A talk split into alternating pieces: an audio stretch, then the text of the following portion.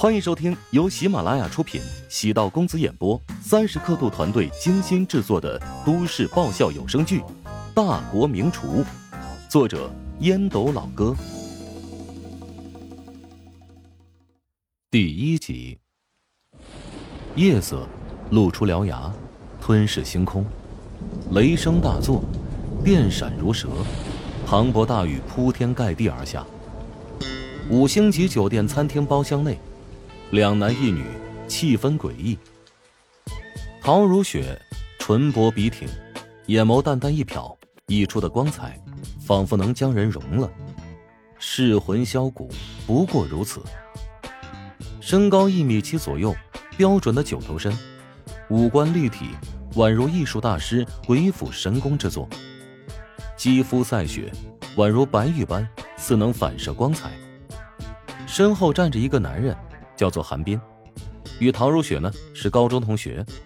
熊金是现在最有名的年轻外科专家。乔治，我最瞧不起你这种没有尊严和底线的人，出卖自己的灵魂，觊觎偷窃我陶家的产业。我和如雪两情相悦，但对于我们而言，你是第三者，所以请你自己主动退出。我愿意给你一笔钱，你开个价吧。啪的一声清脆的响声，干净利落的狠狠扇在韩斌的脸上。韩斌的眼睛架被打歪，揉了下鼻子，两道红线蜿蜒，竟流血了。这个混蛋！韩斌眼中满是恶毒之色。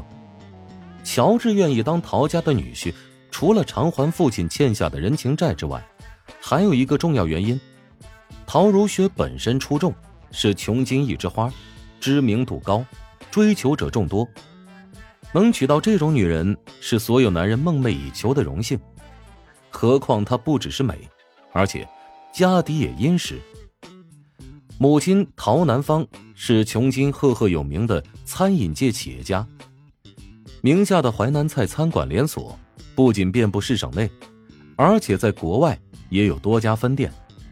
原本以为呢，娶到白富美是种幸福，未曾想是麻烦的开始啊！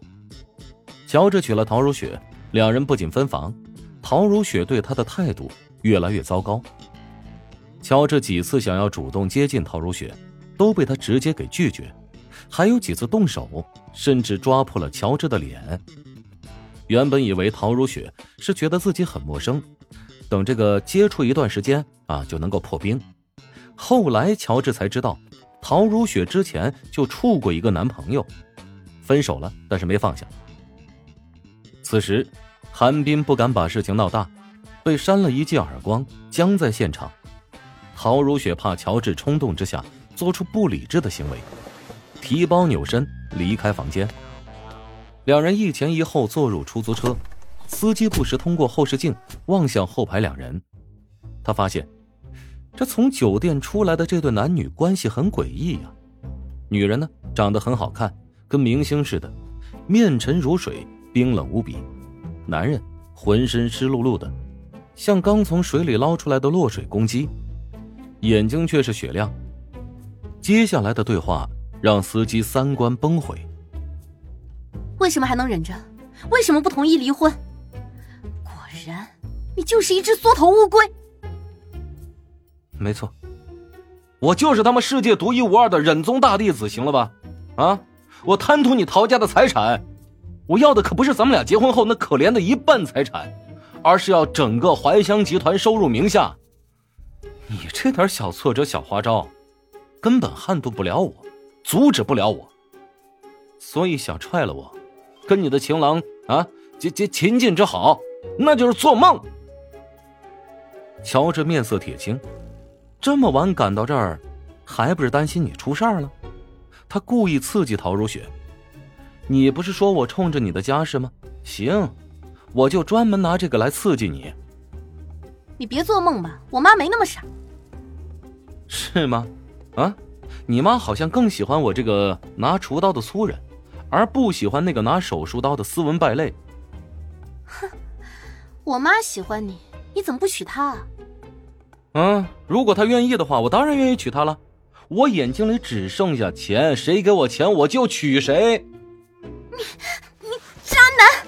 那也比你强，你你你潘金莲你。司机听得目瞪口呆，两人嘛好像是夫妻啊，虽说夫妻吵架是常事儿，但是这么吵得闻所未闻呢、啊。还有，这他喵的信息量实在是太大了，简直令人难以置信。乔治爆粗口，那是受到强烈的刺激，暴怒当中失了智，骂脏话的时候，谁还讲究什么正确的价值观、世界观呢？当然是骂得怎么爽怎么来啊！咆哮过，是死一般的宁静。车窗外，炸山般的雷声，蛇信般的电芒不断。抵达所住的小区，陶如雪半天不下车。乔治以为他又闹别扭，过去一看，或许呢是因为之前喝了酒，现在酒意上涌，他竟然直接昏睡过去。无奈，只能将他拦腰抱了出来。好不容易进电梯，按开指纹锁，砰的一脚，直接踹开那半开的房门，再将软弱无骨的陶如雪故意重重地摔在松软的床上。刚才牙尖嘴利的女人，现在变成了一滩水，没有半点反应。乔治也是累得气喘吁吁，躺在床上休息，感慨刚才是经历了什么屁事儿啊。陶如雪翻了个身，手臂搭在乔治的胸口，吐气如兰，轻声呢喃，好热，好渴。乔治挣脱陶如雪的手臂，掏出手机拍下视频，冷笑，呵呵，多个把柄将你的丑态拍下来，看你清醒的时候该如何面对。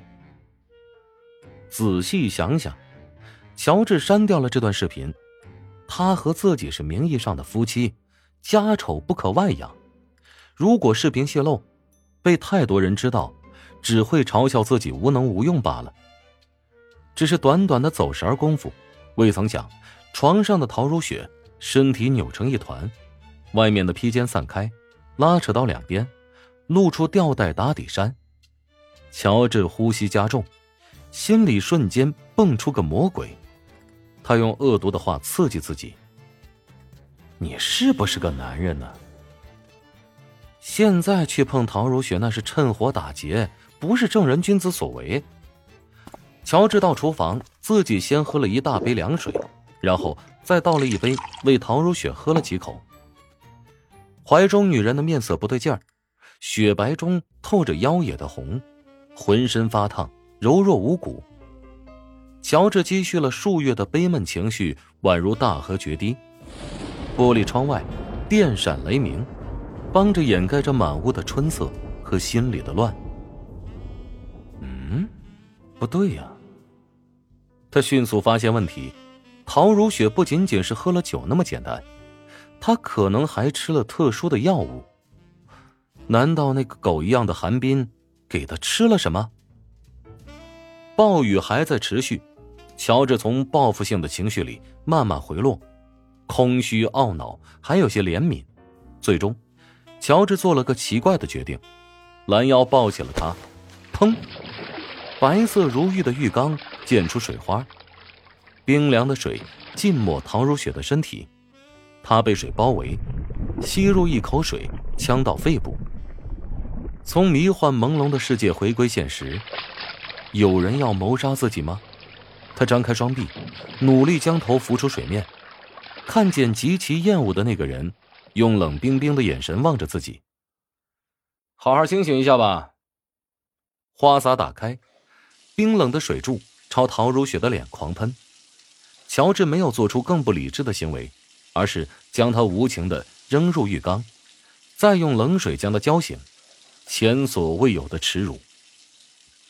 乔治从卫生间消失，陶如雪艰难地从浴缸里爬出来，水珠顺着脸颊往下流，刘海软啪啪地贴在额头，像水鬼一样从厕所摸到床前的桌子上，抽了一块洗脸巾把水擦干净，湿湿的刘海也被撸上去，露出一张明艳的脸蛋儿。换上了绸质睡袍，房间内已经没有那个人渣的影子，体内的那团热气烟消云散，精疲力竭。他倒在床上昏沉的睡去。直到窗帘被拉开，柔和的光掀开眼皮，骨头如同散架，头痛欲裂。乔治站在帘布旁，陶如雪死死地盯着乔治。你别用那样的眼神看着我，我没对你做什么。男人虽然是下半身动物，但也不是所有女人都能引起欲望，像你这样的女人还没法引起我的兴趣。乔治面无表情地打击对方。我有几句话想跟你说，你能不能靠近一点啊？陶如雪嘴角带笑地说道。她刚靠近两步，突然感觉到杀气。陶如雪将埋在枕头下多日的水果刀取出，朝自己的胯下扫过来。哎呀，好险！乔治背脊冒着虚汗，下体凉飕飕，刹那间也不知中招没有。你疯了吧你！本集播讲完毕，感谢您的收听。如果喜欢本书，请订阅并关注主播。喜马拉雅铁三角将为你带来更多精彩内容。